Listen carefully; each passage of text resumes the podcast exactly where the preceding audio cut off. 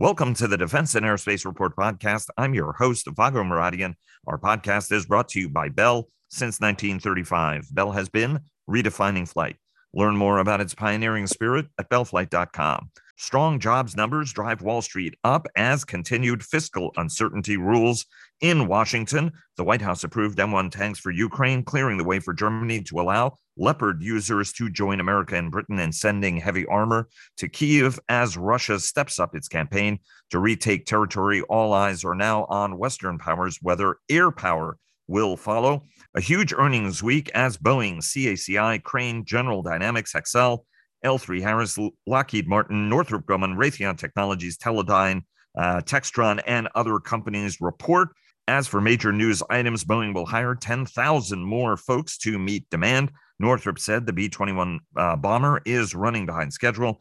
Raytheon will reorganize into three divisions, and Sikorsky has won uh, a major award. This as Lockheed Martin uh, and Boeing protest the uh, future long range assault aircraft uh, contract award to Bell. All eyes are on Airbus's returns coming in February the 16th. Uh, and one of our number wrote a tremendous uh, note uh, looking forward to that event. Joining us now to discuss all this and more are Dr. Rocket Ron Epstein of Bank of America Merrill Lynch, Sash Tusa of the independent equity research firm Agency Partners in London, and Richard Aboulafia of the Aerodynamic Advisory Consultancy here in sunny Washington, D.C. Everybody, welcome back to the program. Always a pleasure having you on. It's great to be here, Vago. Thanks. Yeah, thanks so much, Vago. Always a pleasure. Yeah, great to be on, Vago. Thank you. Thanks uh, indeed to all of you. And before we get started, Leonardo DRS and HII sponsor our global coverage. Fortress Information Securities sponsors our weekly cyber report. General Atomics Aeronautical Systems sponsors our strategy coverage. Ultra Intelligence and Communications sponsors our command and control coverage. And GE Aerospace sponsors our air and uh, naval coverage. And I should note Leonardo DRS, HII, and GE Marine, a GE Aerospace company, uh, sponsored our coverage of the Surface Navy Association's uh, recent annual symposium. Ron, uh, start us off uh, on uh, the broader market, positive jobs numbers, and a huge earnings week. I'm gonna we're gonna discuss earnings in a little bit greater detail in a moment, but talk to us um, about how the Aerospace and Defense Group performed and include as much you know right earnings specific uh, performance in that as as you as you need to before we dive into uh, the depths of some of the the news items because there was a lot a lot of news to unpack this week. Sure. Um, if you look at the s&p as a broad gauge it was up about two and a half percent on the week. Um, uh, the 10 year yield has been hovering around three and a half percent now for almost you know two months and it's still there uh, the VIX uh, was hovering at the lower end of its range. You know, it's been in that range between about 19 and uh, 30, and it's around 19 right now. Uh, oil prices really haven't changed all that much this week. WTI is around 80, and Brent crude's around 87, and it's been relatively steady there. Um, so uh, you, you, had a you know a big big um, earnings week across many different sectors. Um, if you look at some of the individual performance that we discuss every week, let's just look at some of the large caps. You know, Boeing was up about 2%, a little bit behind the market. Uh, Northrop Grumman was down about 3%. Uh, and we can unpack that a little bit later because there's, I think, some stuff to talk about there. Uh, Lockheed Martin was up about 3.5%. Uh, L3 Harris was the champ on the week, up around 10%, was all said and done. Most of that was on Friday when they reported. Uh, and Raytheon Technologies was up about 5.5% on the week. Um, and maybe I'll just kind of you know end this with just a couple quick comments.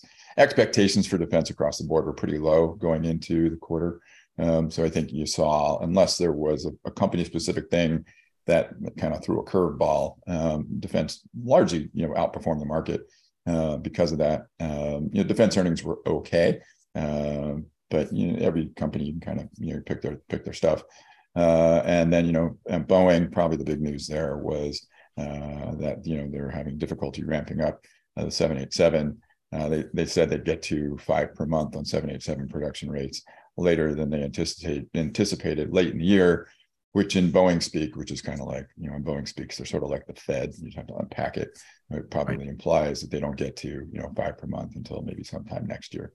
Um, and there's some more stuff to talk about there, but I think that's where we were on the week. Uh, Sash, uh, great. Uh, you were the one of our number who wrote the great preview note. Uh, obviously, Airbus were reporting on the 16th. Uh, Bank of mm-hmm. England uh, poised for a rate increase. we saw a little bit of revenue and custom news right after the prime minister got in trouble for not buckling his seatbelt. Uh, he asked for the resignation of one of his cabinet members. Um, but more importantly, sort of how did the group in Europe uh, perform? Uh, right. I mean, we've got um, Germany clearing the way for uh, Leopard tanks uh, to be exported by many users, and many users have have lined up and said that we. W- so Germany is not only transferring its vehicles. There were a number of other nations that have agreed to transfer their vehicles uh, to the Ukrainians as well. This is the Russians really do step up their assault. And an interesting event. We don't know what exactly happened um, in Iran uh, yesterday, uh, but it was something. Uh, and the Iranians say they successfully thwarted a drone attack uh, on a workshop, which might have been an ammunition plant. Uh, but, and it's interesting that we don't have all that much more reporting than than, than that. anyway, walk us through how the group performed in Europe this week. Yeah, okay. look, frankly, the group didn't perform very much this week. European stocks up, or the European aerospace defense stocks up, an average of under 1%, civil, military, pretty much no differentiation. There were a couple of standouts. Uh, Leonardo's up 6.5%. Um, on not very much, I mean, you know, standard press releases, but nothing substantive at all. Hensoldt's up about 4%. That's probably more related to the uh, news about Leopard tanks. I'll come back to that uh, in a second. And then um, Rolls Royce uh, up you know, up 3%.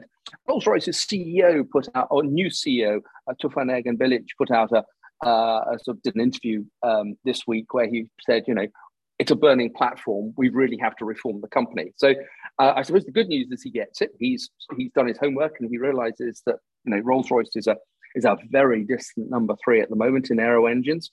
Um, the bad news is that he now owns the problem and has got to got to do something about it. But I think over, you know, the, um, we're still a couple of weeks away from uh, earnings for most European uh, companies, and um, so they really weren't tracking the uh, the US uh, stocks uh, this week at all.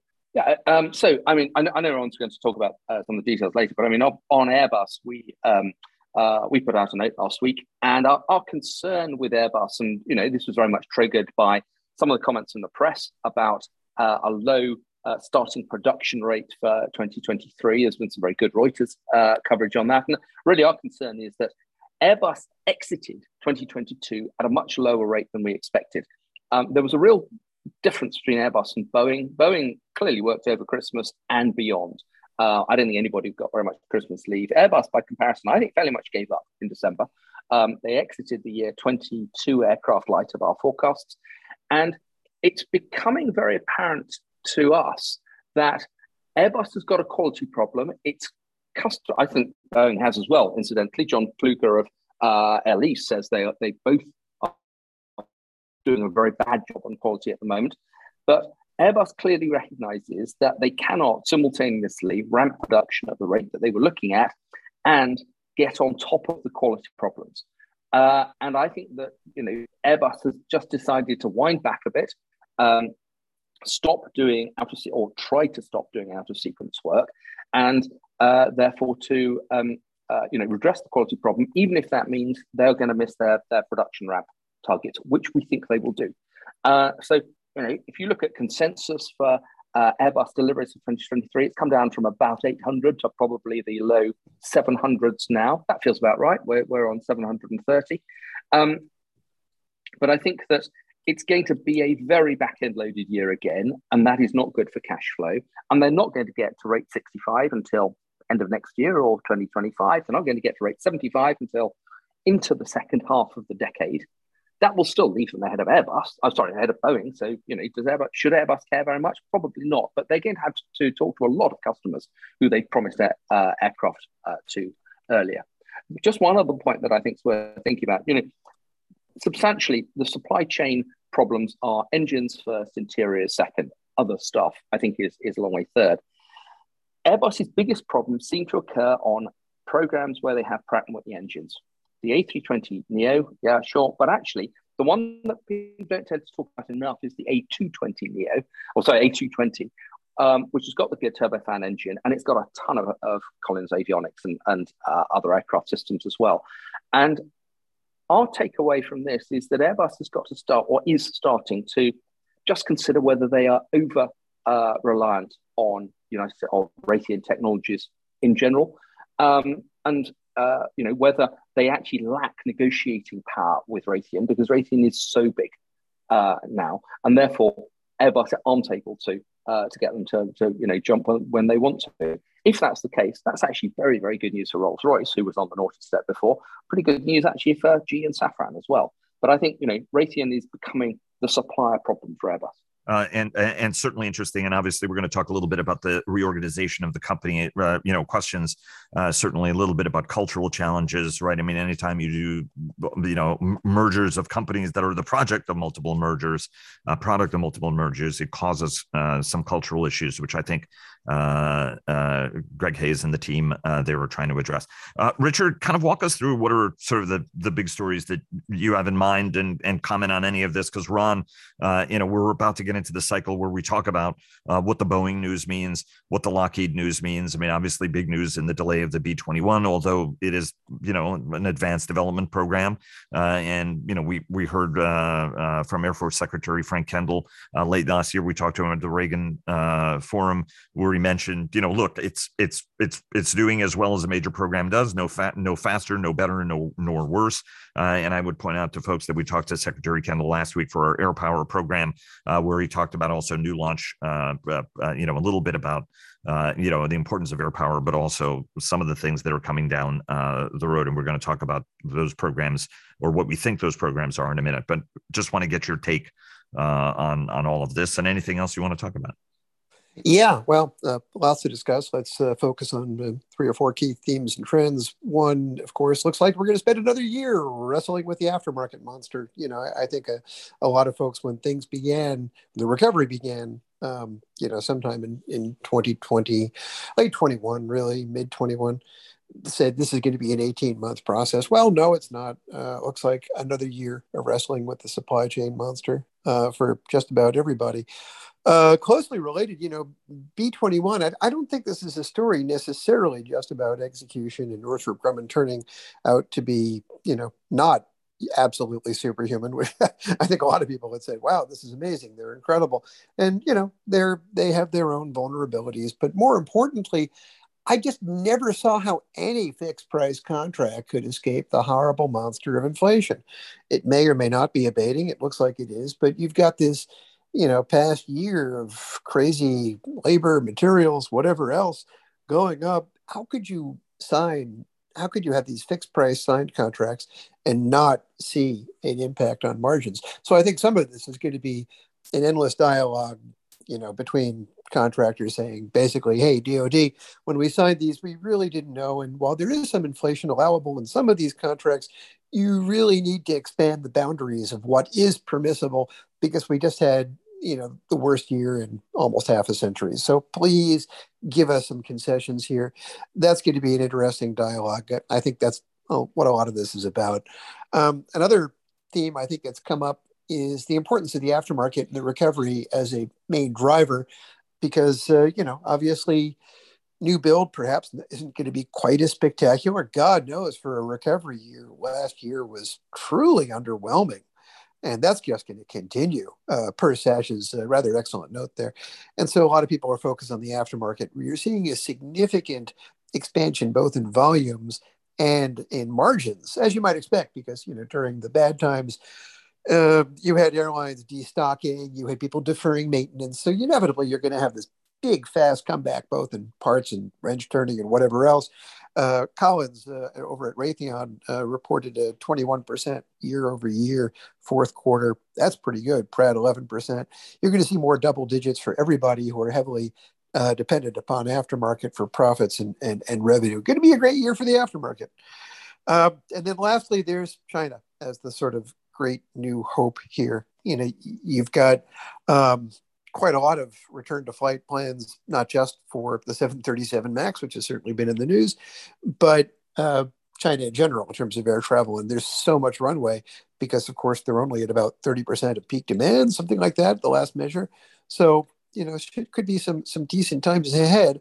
It's just that I think for, you know, metalheads like me, we've been looking for growth through new build, but well, given the aftermarket, I think we might just have to look elsewhere. And per Ron's point, you know, defense is understandably muted too, partly for supply chain, partly because of whatever other factors. And, uh, you know, this might just be more and more of an aftermarket story in China.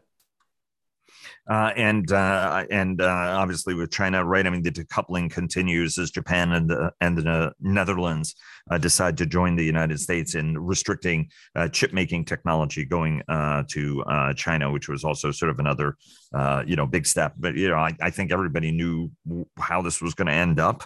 Uh, and so uh, that's that's interesting, and and then that has AI implications as well as we've discussed on the program. Uh, it does. Right. I mean, to add to that, it's, it's particularly yep. important because the Dutch make the lithography machines that are so important for the development of a, of a chip industry. So I think it was a very big development indeed. And the more the West keeps unified, the more likely it is that you know we can hold the line and it has to be multilateral in this uh, this this this uh, effort. Uh, in, in, in, indeed, uh, and it and it does show, uh, you know, sort of global unity uh, at a, at a at a time at an important time. Um, Ron, uh, enormous amount of earnings news, uh, right? Whether it was uh, at Boeing, uh, you know, uh, Sash just hit on a couple of those themes. Uh, you know, the B21 news, the Raytheon reorganization, L3 doing well, and as you said, right? I mean, that kind of helped report reporting late in the week to to end up with a, little bit of a, a bump and a bounce.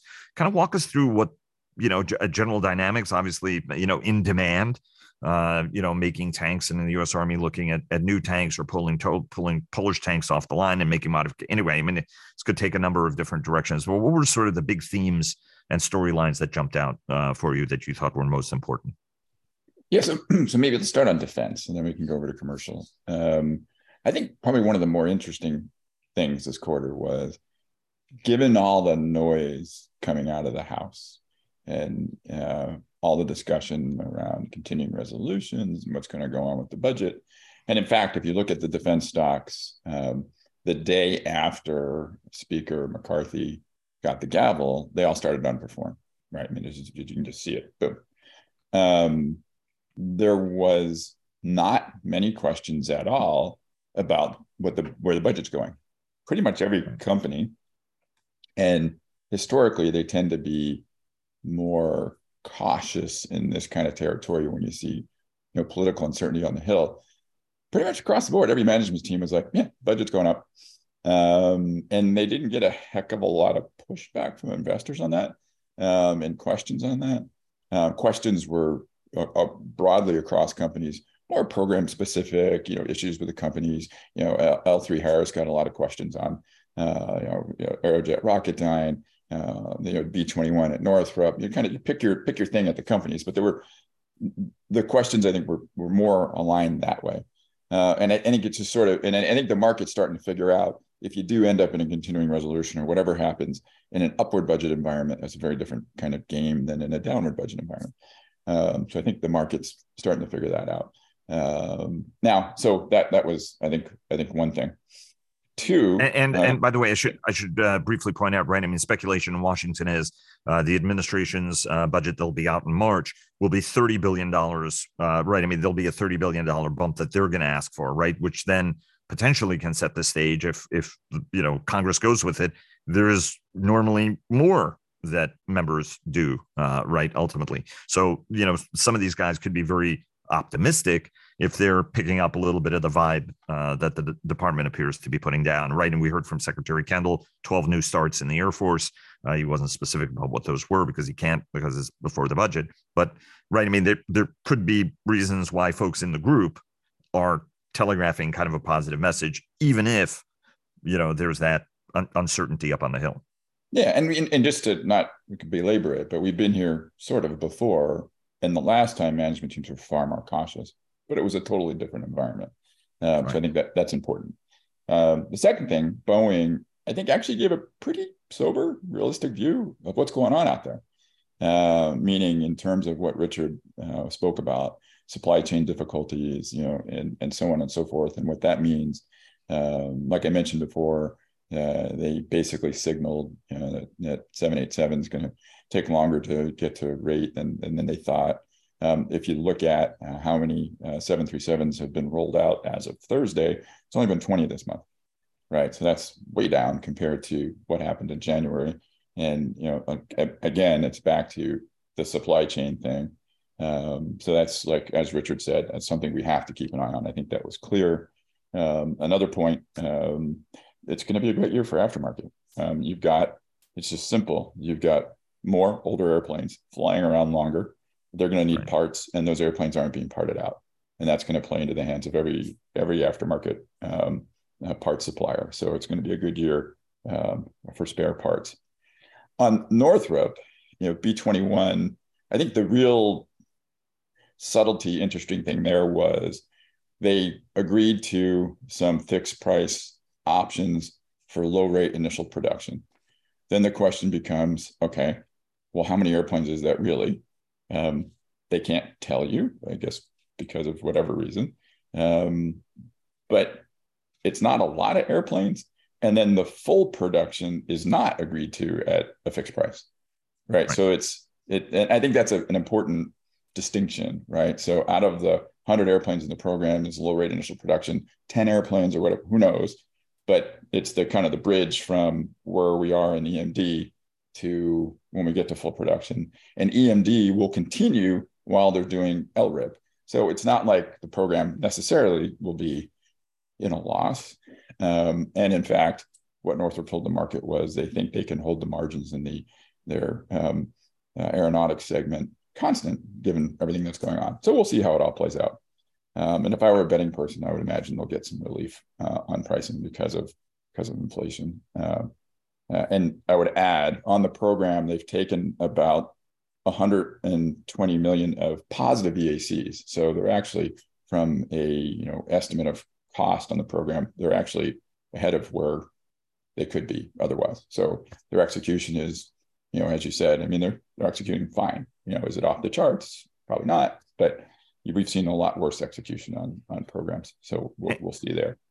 And it's uh, just just worth really quick to point out uh, historically, right?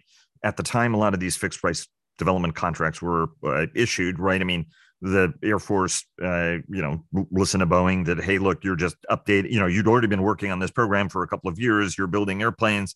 You should be able to do the KC 46 without tripping and falling down the stairs. And that turned out not to be the case. Uh, in the case of the B 21, there was a lot of effort done, classified effort to test out specific elements of this these programs to reduce risk on whoever it is that ended up winning. Uh, and so the whole idea was that they should be able to execute for this cost, uh, even though we put in certain mechanisms, right? I mean, so for it to be born, we had to agree to cost caps so that we didn't end up with another B two. The the question is, right? That was 2016 when those or or 2015 or whatever it was when those contracts uh, were uh, were issued originally, right? And and, and Northrop ended up winning it. Um, any anything else uh, you you want to bring in? Yeah, uh, two, uh, two, two, more. Ron, yeah, go ahead. Yeah, two more quick ones. Um, when Raytheon Technologies reported, I think an interesting little nugget out of that was in the Collins Aerospace business, in the piece that does aircraft interiors, they're really seeing not much demand for wide body interiors. Um, and that just kind of you know plays into you know unless you're kind of a 787 or an A350, the market for wide bodies is still very punky. We, we kind of knew that, but that just sort of reaffirms that. And what you'll generally see is wide body interiors pick up maybe a good six to nine months before you know the, that market picks up, and you, we just haven't seen that. And then finally, broadly on how the stocks have been trading, what we've seen in general, and we're seeing it in this group as well, folks that underperformed, folks, companies that underperformed last year are you know, doing like a reversion trade um, this year. Uh, so, for example, L3 Harris was one of the worst performing of the larger cap defense stocks. Um, and you're seeing some reversion there too. So, and we're seeing that across our group. I think I mentioned this last week, but it still still holds true. If you look at the 10 underperforming stocks in our coverage last year, the bottom 10, we cover about 40. Of the bottom 10, seven of those are in the top 10 this year. So you're really seeing kind of people placing bets on last year's underperformers getting people uh, is one of the biggest challenges across industry, uh, especially for skilled trades. We're seeing that it being a limiting factor in in shipbuilding uh, and in heavy industry. I mean, right? I mean, there are buildings all over Washington D.C. that says bricklayers wanted, right? I mean, we don't have enough bricklayers. Is you know, is there like a magic wand Boeing's going to wave and get ten thousand technically trained folks to come aboard to help them build airplanes better? No, I mean, it, I mean, they're no different than anybody else. So, you know, the, so it's going to cost them. Well, the real issue is you can hire people, then one, you have to retain them, right? Which is a challenge for everybody. Right. Uh, we can talk about that separately. And then two, you have to train them all, right? So you're bringing in people that don't have that. Now, one actually, actually, this is very important. You brought that up, and Northrop brought this up on their call, and I thought this was an interesting nugget again. That in areas where you need computer scientists, algorithm people, coders, um, they've been recruiting out of tech, and you know, right. as you know, tech's been laying off a lot of people. But those folks can't go on a factory floor, right? So, right. what you know, where you can get people out of tech to work in a defense firm is is limited to the roles that you know they're you know they have experience to do but in the end and it's not just boeing anybody that needs quote unquote bricklayers they're going to have to train them and you know i mean if you're a, a master bricklayer at a shipyard or a master pipe fitter it take a better part of five or six years to get to that level the last 747 was delivered uh, on the 31st. It was going to be delivered next week on the 31st it, uh, in just a couple of days. Um, does this, you know, basically doom Everett? That's a broader conversation to have, right? I mean, did, did Boeing indicate where these people would be hired? Um, they did not. Because that would be that could be a kind of an interesting tell.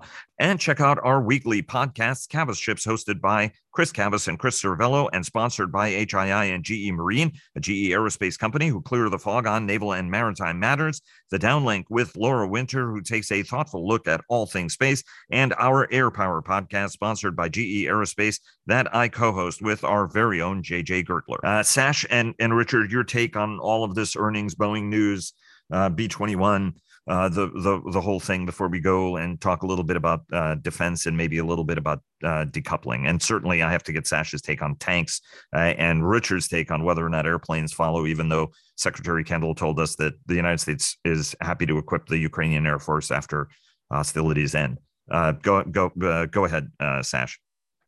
Yeah, actually, I, have got nothing to add to, to, to, what Ron said there. Um, it's probably better if Richard does that, and then I can talk um, tanks and stuff.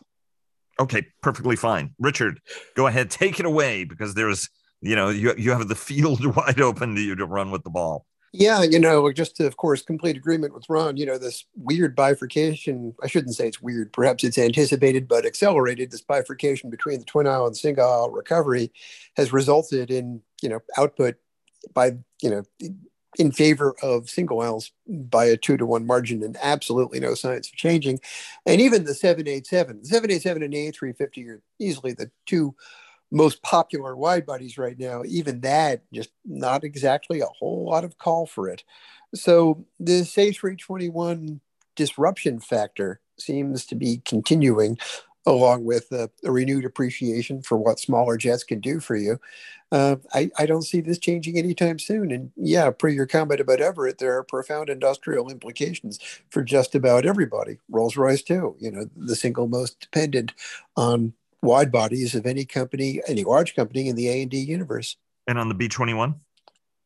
Well, you know, as I said before, it looks like a negotiation to me. I don't see how it could not dilute margins a bit, but you know, I think they'll. I, will defer to Ron and say, yeah, they're almost certainly going to get some kind of relief. You know, I mean, there's so much dependent upon special dependence on specialized labor and exotic materials in this thing. I would think if anyone would say, hey, we are uniquely uh, vulnerable to the impact of cost increases in these areas, it would be the folks involved in the B 21. Sash, uh, want to bring you in, right? Western tanks are finally headed to Ukraine. Britain, as usual, uh, led the way. Uh, you know, agreeing to send uh, a dozen or 14 uh, Challengers, one of the world's finest tanks. Uh, Germany had said if the you know Washington clears the M1, we will allow uh, Leopard users uh, to send their tanks, and a number have lined up to do just that. in the United States, it does look like these the M1s might be new production. A little bit of concern about the armor uh, in them and whether or not there's a different composition armor. I mean, obviously, anybody who knows the M1 knows the armor has matured from the original Chobham armor uh, that uh, was uh, British uh, and uh, continues to be advanced by the British. the United States was going to certain depleted uranium composites, um, and I can understand a reluctance to do that. We talked about this on the Friday show. Then just send older model vehicles, but just get them into the hands of troops. Send M1A1s uh, if if you can, and just get them into the hands of Ukrainians as quickly as as possible. Even though I think any diesel powered tank is is a better uh, tank uh, for the Ukrainians. Talk to us about what this decision means and what this means in terms of the opening door and what has to be next, because you know tanks was a, a self-imposed uh, limitation. We've blown past each one of these, um, starting with air defense, uh, now sending Patriots long-range uh, fires. Uh, and and the Russians really are reconstituting, and they don't care how many casualties they take to claw back territory. and ultimately, the Ukrainians are going to need more capability. What does this entire episode tell us where is it we need to go next uh, in terms of the capability that the Ukrainians need. And Richard, want to get your sense on what this means for air power, right? I mean, a, a Dutch minister uh, at the time we were talking to Secretary Kendall, uh, you know, broached the idea that, hey, maybe we can send our F-16s uh, over there, uh, right? I mean, so this is a conversation that is, uh, you know, that might not wait until after the conflict's over. Go ahead, Sash, and Richard, want to get your sense as well. Okay, so in the short term, what do the Ukrainians need? More tanks, more infantry fighting vehicles. Uh, commitments so far are fewer than 100 tanks and two, 300 uh, infantry fighting vehicles. They need double or triple that. Um, even 300 tanks gives you basically two brigades worth uh, of tanks. Um, uh, and ditto for 600 uh, IFVs. Um, you know, these are very, very small numbers so far, but it's a, it's a start. Um, and it's it's more symbolic than anything else. I don't get terribly worried about the, the protection that the tanks we that we are sending have. Any tank that is sent from you know the arsenals of the West now has got way better protection than uh, a T72 or its derivative. I mean, just immeasurably better. But also, it's it's less about protection and it's more about the quality of the firepower. Uh, it's been very apparent that neither the um, Ukrainians nor the Russians have actually been using their tanks what they're best at, which is killing other tanks. Um, and that's because they're clearly not very accurate. Uh, so there's been a lot of use of tanks uh, as a sort of mobile indirect fires platform, uh, and very, very little in the way of tank on tank action. What a Leopard, an M1, a Challenger are superbly good at doing is taking long range uh, shots at other tanks and killing them 24 hours a day. They have superb night vision systems, all of them. They have uh, very, very effective ammunition, all of them. Uh, you know, you can argue about whether 120 millimeter uh, smooth bore is better than uh, rifles. You can argue about whether depleted uranium is better than uh, tungsten, but but these are all superb um, penetrators, and uh, the fire control systems are excellent. And that's why Ukrainians have asked for these and been asking for them for you know better part of nine months. That's why they matter so much to them. But they need more, and then they need to integrate them uh, into a combined arms uh, setup so that they can effectively deal with any Russian armed attack and they can counterattack without doing what the Russians did so catastrophically badly um, this time last year, roughly, which was to send tanks on these long columns with no infantry support. And who'd believed it? They, they got picked off by uh, Ukrainian infantry uh, armed with NLAWs and javelins and the like. You can only um, stop that sort of stupid behavior by uh, integrating your IFVs with your tanks, with your artillery, uh, with any other um, indirect fire that you have, so you make it impossible. You you know you you protect the tanks from being vulnerable, and that I think is the next stage. Beyond that, and we're talking months away now. I think the question is whether the Ukrainians uh, need and uh, fixed wing air, uh, fast air, and what benefit it might bring them. It's been a remarkable war so far because air power has been useless. The Russians have not managed to achieve air superiority. The Ukrainians have achieved very little, but they've survived, which arguably is, is a remarkable achievement.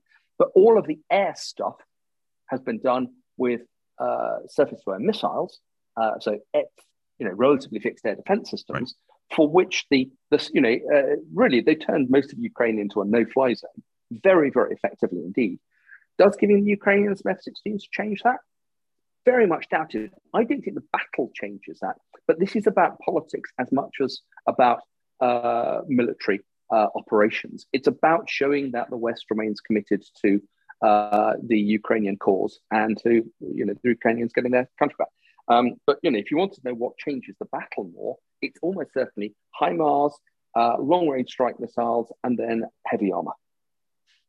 Uh, I, I, I think uh, that's uh, an, an interesting view, and I was talking to a British, thoughtful British analyst whose point was Ukrainian run, runways are a lot rougher; they're a bit shorter. It's going to be much harder to use an F-16, right, which needs pristine, sort of you know Western style runways, longer takeoff rolls.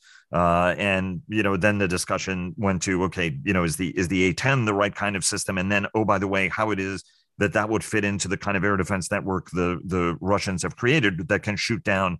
Uh, I think uh, Jack Watling, uh, Dr. Jack Watling of RUSI uh, last week, you know, said that you know you, you can have an air, airplane that's dozens of feet off the ground uh, and the Russians are figuring out at 100 kilometers plus how to shoot it down, uh, right? So it becomes kind of an interesting, you know, so even low level is not survivability uh, anymore than it, that it once was. Um, yeah, well, um, um, which, which is why helicopters have not featured since the attack on Hostomel. You know, this is uh, it's right. fixed, fixed wing, rotary wing. This has been uh, the war that air power missed out on. Uh, it, in, in, in, indeed, because neither one has uh, right necessarily the you know you you've sort of stalled uh, stalled it. You could argue maybe if we gave the Ukrainians better capabilities, at the end of the day, they'd be able to unstall that uh, situation. But alas, we've not yet made that uh, d- decision. Richard, I, I want to bring you in in terms of your sense uh, and take, and then also want to ask you. Right, Secretary Kendall did mention to us a dozen New START programs. He was very passionate about not losing a year to the Chinese, which is what a full year of CR would would do, and sort of get your sense on what you think that doesn't. Right, I mean, obviously we have a lot of investment in munitions, long range strike. He did mention that we're going to develop a new generation of uh, weaponry while also refilling our magazines on things like JASSM ER and LRASM. Uh, but first, get your air, airplane take, and then get your programmatic take uh, as well uh, as as the budget draws nigh in the in the United States. Yeah, you know, it's um, it's sort of fascinating along with the tank discussion, you've had the, the reemergence of a truism that I think colors the debate, which is that you can't attack without a shield, but you can't defend without a sword. Uh, in other words, the distinction between offensive and defensive is a purely artificial and political one. And uh, tanks, you know, the decision to kind of open up the floodgates, I think, with tanks uh, reflects that too. So, in that context, how could air power not be next? With that comes myriad complications because, of course, air power is a ranged uh, capability, and we our policy and the policy of others is to be very cautious about selling the Ukrainian systems that allow them to strike deep into Russian territory. So that raises the question of what we do, perhaps by way of detuning radars for air to surface modes or you know what restrictions we place or indeed if we just say oh go ahead strike away hit crimea and whatever else uh, which I should mention, of course, is uh, is technically Ukrainian, even though the Russians took it back in 2014. But still, it's part of the debate. Right. Um, I would also say, you know, it's kind of like that book I used to read my kids. You know, if you give him house a cookie, you know, he's also going to want, and you know, a glass of milk or whatever else.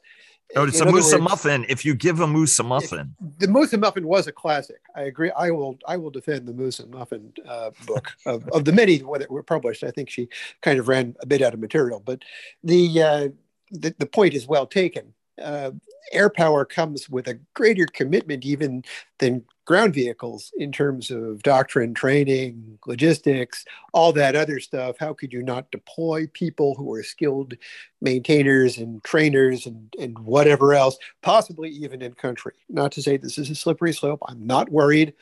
Um, but on the other hand, it is certainly noteworthy that if we go down that path, it's a pretty big commitment.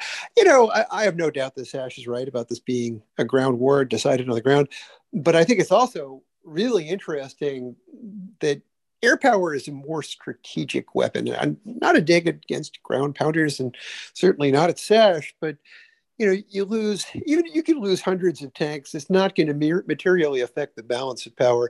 You start losing serious air assets, and that becomes a strategic question very quickly. Air power is hugely important, as I think everyone knows, and uh, you have the situation where there is a, a, qualitative edge, both in terms of people and equipment, with the Ukrainians because of you know a, a transfer, say, of F-16s and the training that goes with it. That could really affect the balance of power, and the Russians might just think, you know, this is a great way to lose any pretension of superpower status that we have left, and that's going to cause them to pull back. Uh, you know, at least that's my hope. It's kind of it would be an interesting development to say the least. Um, I, I just also want to put uh, uh, put out there that this is uh, a long range strike, but also air power uh, war. The, the, the Russians are very effectively using Ukrainian long range drones, saturating uh, Ukrainian air defenses, and then the Russians are firing their cruise missiles at targets, and it's proving to be devastating. Uh, so, side is is using fires, long range fires, long range air power when they can. I mean, again, it was long range air power in the form of of you know almost Soviet era drones that they used the Ukrainians used to target deep into Russia. Uh, right. I mean, so uh, the, the question is whether or not either side has the right capabilities at the right time to sort of do what they want to do.